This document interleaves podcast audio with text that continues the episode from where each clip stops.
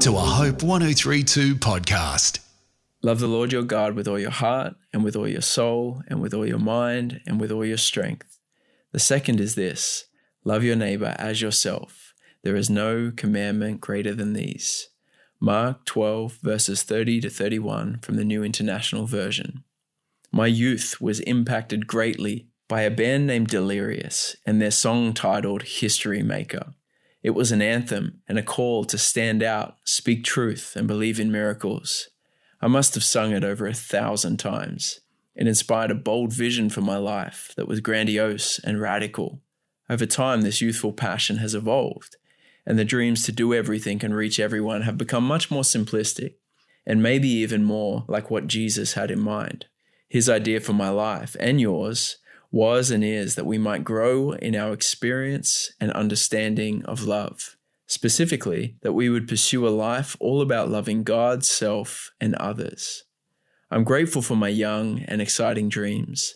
They push me to try things, to meet new people, believe in myself, and trust in God.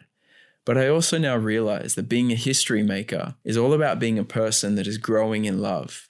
And more often than not, this is developed through quiet, unseen, and ordinary moments of our daily lives. Truth is, we're reading the Bible right, we're following Jesus best, and we are working with the Holy Spirit when we are growing in love. Best way I know how is to gauge my days by love, not performance or KPIs or my five year plan. Rather, today, how did I experience love? Where and when was I giving love? On a scale of 1 to 10, how much did I love God, myself, and others today? I am Sam Fagan. This is a Hope 1032 production. Thanks for listening. The God of the Bible is a talking God. All throughout Scripture, God is seen talking to people, first the prophets, then most fully in Jesus, and today through His Holy Spirit. When we choose to follow Jesus, the Spirit speaks to remind us of all that Jesus established and then apply it to our lives.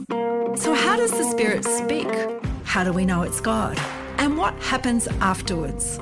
I'm Tanya Harris of God Conversations. Join me as I explore what the Spirit is saying to us today. Everyday God Conversations will encourage you each week to learn from the God Conversations of Scripture, the ultimate God conversation in Jesus and how to hear the Holy Spirit for yourself. Subscribe to God Conversations at hopepodcast.com.au or wherever you get your podcasts. And remember, it was never meant to be a one way conversation.